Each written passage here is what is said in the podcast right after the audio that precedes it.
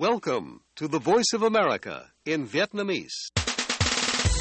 Direct from Washington, the voice of America, VOA. Ban Việt ngữ Đài Tiếng nói Hoa Kỳ VOA kính chào quý vị.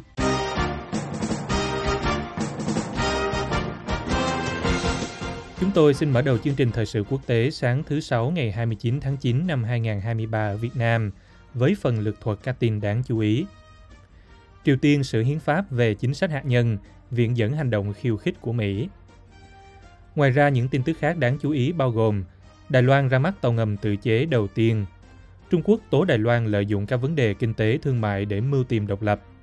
Nga cáo buộc Mỹ, Anh giúp Ukraine tấn công trụ sở hạm đội Biển Đen ở Crimea.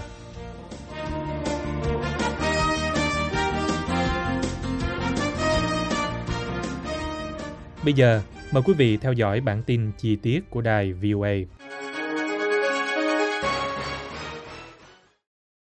Triều Tiên đã thông qua sửa đổi hiến pháp để bổ sung chính sách về lực lượng hạt nhân. Truyền thông nhà nước đưa tin hôm thứ Năm 28 tháng 9, khi nhà lãnh đạo nước này cam kết đẩy nhanh sản xuất vũ khí hạt nhân để ngăn chặn những gì mà ông gọi là hành động khiêu khích của Mỹ. Hội đồng Nhân dân tối cao đã nhất trí thông qua bản sửa đổi tuyên bố Triều Tiên phát triển vũ khí hạt nhân có mức độ cao để đảm bảo quyền tồn tại và ngăn chặn chiến tranh. Hãng thông tấn KCNA đưa tin sau khi kết thúc cuộc họp kéo dài hai ngày của Quốc hội nghị gật Triều Tiên hôm thứ Tư. Nhà lãnh đạo Triều Tiên Kim Jong-un nói trước Quốc hội rằng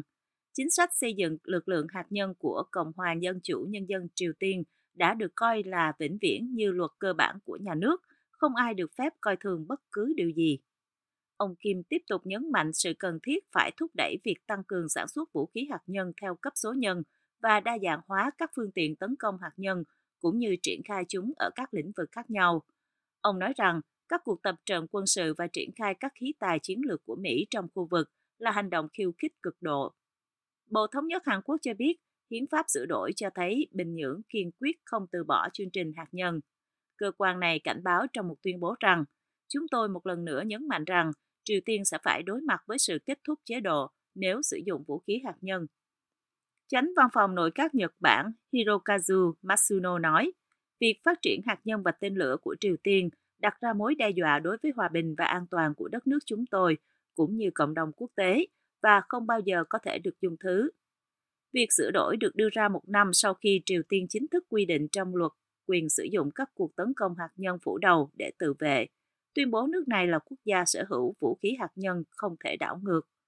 Ông Kim kêu gọi các quan chức tăng cường hơn nữa tình đoàn kết với các quốc gia chống lại Mỹ, tố cáo sự hợp tác ba bên giữa Mỹ, Hàn Quốc và Nhật Bản là NATO phiên bản châu Á. Ông nói đây là mối đe dọa thực tế tồi tệ nhất, không phải đe dọa bằng lời nói sáo rỗng hay một thực tế tưởng tượng. Ông Kim đã trở về nước vào tuần trước sau chuyến đi tới Nga, trong đó ông và Tổng thống Vladimir Putin đã đồng ý tăng cường hợp tác quân sự và kinh tế. Các quan chức Mỹ và Hàn Quốc bày tỏ lo ngại rằng Bình Nhưỡng có thể đang tìm kiếm sự trợ giúp về công nghệ cho các chương trình hạt nhân và tên lửa, trong khi Moscow tìm cách mua đạn dược từ Triều Tiên để bổ sung cho kho dự trữ đang cạn kiệt cho cuộc chiến ở Ukraine. Các nhà phân tích cho rằng việc đưa chính sách hạt nhân vào hiến pháp là một động thái mang tính biểu tượng, tuyên bố ý định của Triều Tiên về việc có một lực lượng hạt nhân lâu dài mà nước này sẽ không đàm phán về nó nữa. Hôm thứ Ba, Tổng thống Hàn Quốc Yoon suk yeol cảnh báo Bình Nhưỡng về phản ứng mạnh mẽ nếu nước này sử dụng vũ khí hạt nhân khi Seoul tổ chức cuộc duyệt binh quy mô lớn đầu tiên trong một thập niên nhằm phô trương sức mạnh.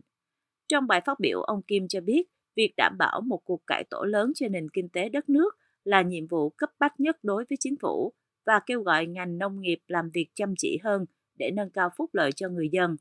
Miền Bắc đã phải chịu tình trạng thiếu lương thực nghiêm trọng trong những thập niên gần đây, bao gồm cả nạn đói vào những năm 90, thường do thiên tai gây ra. Các chuyên gia quốc tế đã cảnh báo rằng việc đóng cửa biên giới trong đại dịch COVID-19 sẽ khiến cho vấn đề an ninh lương thực trở nên tồi Đài Loan hôm thứ Năm 28 tháng 9 công bố tàu ngầm được phát triển trong nước đầu tiên, một bước tiến quan trọng trong kế hoạch tăng cường khả năng phòng thủ và răng đe của hòn đảo trước hải quân Trung Quốc, mặc dù tàu này hai năm nữa mới được đưa vào sử dụng. Đài Loan, đảo quốc dân chủ mà Trung Quốc luôn tuyên bố là lãnh thổ của mình, đã biến chương trình tàu ngầm nội địa trở thành một phần quan trọng trong dự án đầy tham vọng nhằm hiện đại hóa lực lượng vũ trang của mình khi Bắc Kinh tiến hành các cuộc tập trận quân sự gần như hàng ngày để khẳng định chủ quyền. Tổng thống Thái Anh Văn, người khởi xướng kế hoạch này khi bà nhậm chức vào năm 2016, hôm thứ Năm đã giới thiệu chiếc đầu tiên trong số 8 chiếc tàu ngầm mới tại thành phố Cao Hùng ở phía Nam. Trước đây, chế tạo tàu ngầm trong nước được coi là một nhiệm vụ bất khả thi, nhưng hôm nay một chiếc tàu ngầm do người dân nước ta thiết kế và sản xuất đã hiện ra trước mắt chúng ta. Bà Thái nói, và cho biết thêm rằng nó sẽ đóng một vai trò quan trọng trong việc củng cố sức mạnh về khả năng chiến tranh bất đối xứng của hải quân. Ngay cả khi có rủi ro và dù có bao nhiêu thách thức, Đài Loan vẫn phải thực hiện bước này và cho phép chính sách quốc phòng tự lực được phát triển trên đất của chúng ta. Bà Thái nói khi đứng trước con tàu mang tên Kỳ Lân Biển và lá cờ đỏ của Đài Loan có hình mặt trời trắng trên nền xanh quấn quanh mũi tàu. Bà Thái cho biết Kỳ Lân Biển sẽ đi vào hoạt động vào năm 2025 cùng với hai tàu ngầm hiện có được mua từ Hà Lan vào những năm 1980. Phản ứng về việc này khi trả lời câu hỏi tại cuộc họp báo thường kỳ hàng tháng về tàu ngầm và khả năng nó có thể ngăn chặn Trung Quốc bao vây hòn đảo, Bộ Quốc phòng Trung Quốc nói Đài Loan đã đánh giá quá cao về bản thân và cố gắng làm điều bất khả thi. Người phát ngôn Ngô Khiêm nói với phóng viên ở Bắc Kinh, nói về việc ngăn chặn quân đội giải phóng nhân dân tiến vào Thái Bình Dương thì đây là điều vô nghĩa xuẩn ngốc. Chương trình tàu ngầm nội địa đã dựa trên chuyên môn và công nghệ từ một số quốc gia, một bước đột phá đối với Đài Loan vốn bị cô lập về mặt ngoại giao. Trịnh Văn Long, người đứng đầu tập đoàn CSBC của Đài Loan, đơn vị đứng đầu việc chế tạo tàu ngầm, cho biết hàm lượng nội địa của chiếc tàu chiếm khoảng 40%. Ông không đề cập rõ ràng đến sự tham gia của nước ngoài trong bài phát biểu của mình tại Cao Hùng. Nhấn mạnh tầm quan trọng của mối quan hệ an ninh của Mỹ với hòn đảo, mặc dù thiếu quan hệ chính thức,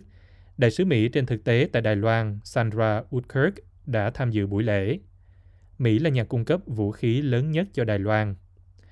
Phát biểu với các phóng viên ở Đài Bắc, Bộ trưởng Ngoại giao Đài Loan Ngô Chiêu Nhiếp nói, trước mối đe dọa ngày càng tăng từ chiến thuật gây áp lực vùng xám của quân đội Trung Quốc gần hòn đảo bằng các hoạt động trên không và trên biển, Đài Loan phải tăng cường phòng thủ.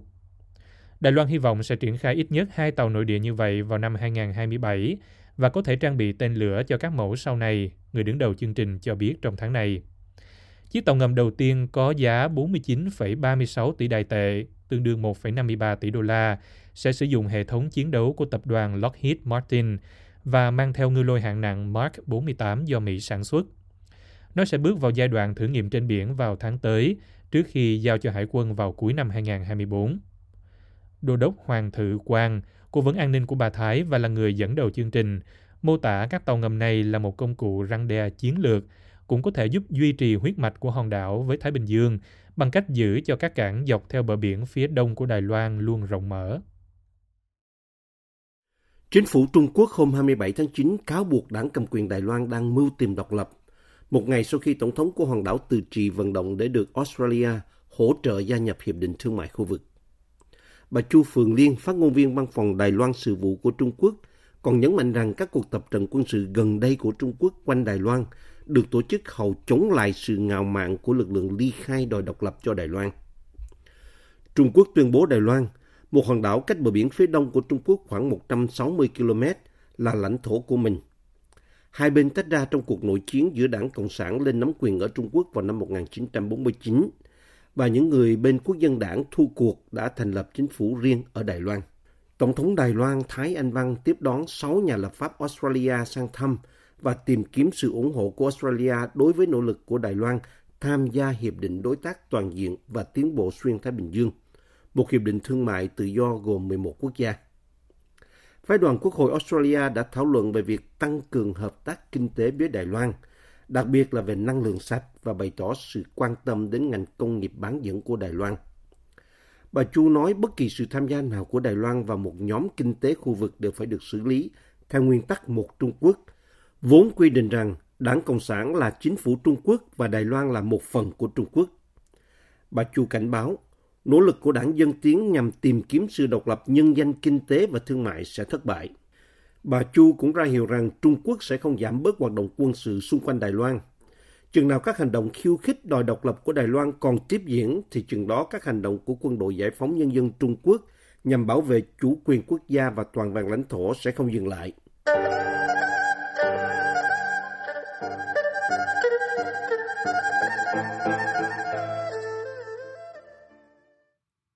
Nga hôm 27 tháng 9 cáo buộc Hoa Kỳ và Anh giúp Ukraine thực hiện một cuộc tấn công vào tuần trước nhắm vào trụ sở hạm đội Biển Đen của Nga tại Crimea mà Nga đang chiếm đóng.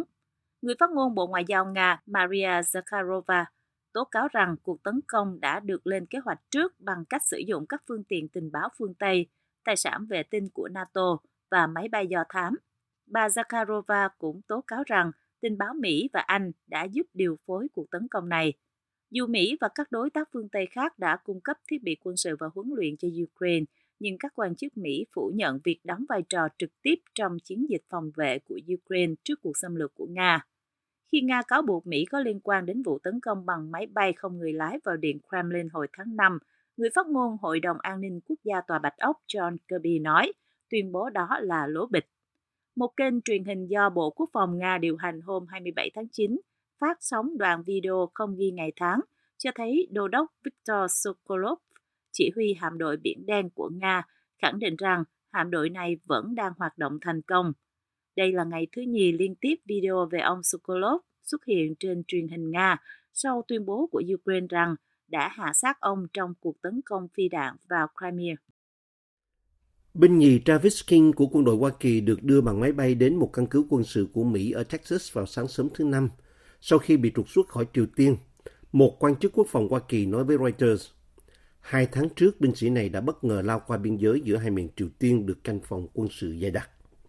Quan chức Mỹ cho biết binh nhì King được đưa về đến căn cứ San Antonio Fort Sam Houston trên một chuyến bay quân sự vào khoảng 5 giờ 30 giờ quốc tế GMT. King dự kiến sẽ được kiểm tra y tế tại Trung tâm Y tế quân đội Brooke, một bệnh viện tại căn cứ San Antonio Fort Sam Houston. Chính phủ Hoa Kỳ cho biết khi trở về, trước tiên King sẽ trải qua quá trình đánh giá, sau đó là quá trình tái hòa nhập để có thể đoàn tụ với gia đình. King đã bất ngờ lao sang Triều Tiên từ Hàn Quốc ngày 18 tháng 7 khi đang thực hiện chuyến tham quan với tư cách là du khách dân sự tại khu vực an ninh chung trên đường biên giới được bố phòng dày đặc giữa hai nước láng giềng. Không rõ liệu binh nhì King có phải đối mặt với hình thức kỷ luật của quân đội Hoa Kỳ hay không. Hiện quân đội Hoa Kỳ đang xử lý trường hợp của King một cách cẩn thận. Cho tới nay, quân đội vẫn chưa gọi binh sĩ này là kẻ đào ngũ, mặc dù King đã vượt biên trái phép khi đang tại ngũ. Triều Tiên dường như coi trường hợp của King là một trường hợp nhập cư bất hợp pháp.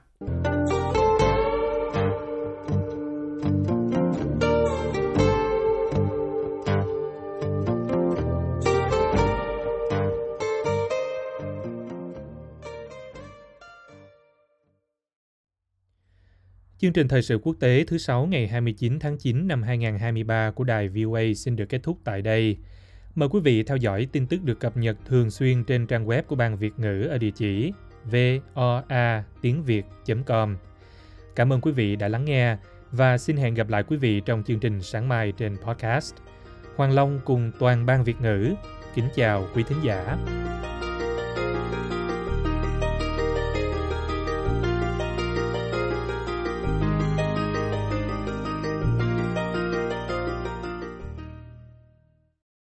This program has come to you from the Voice of America, Washington.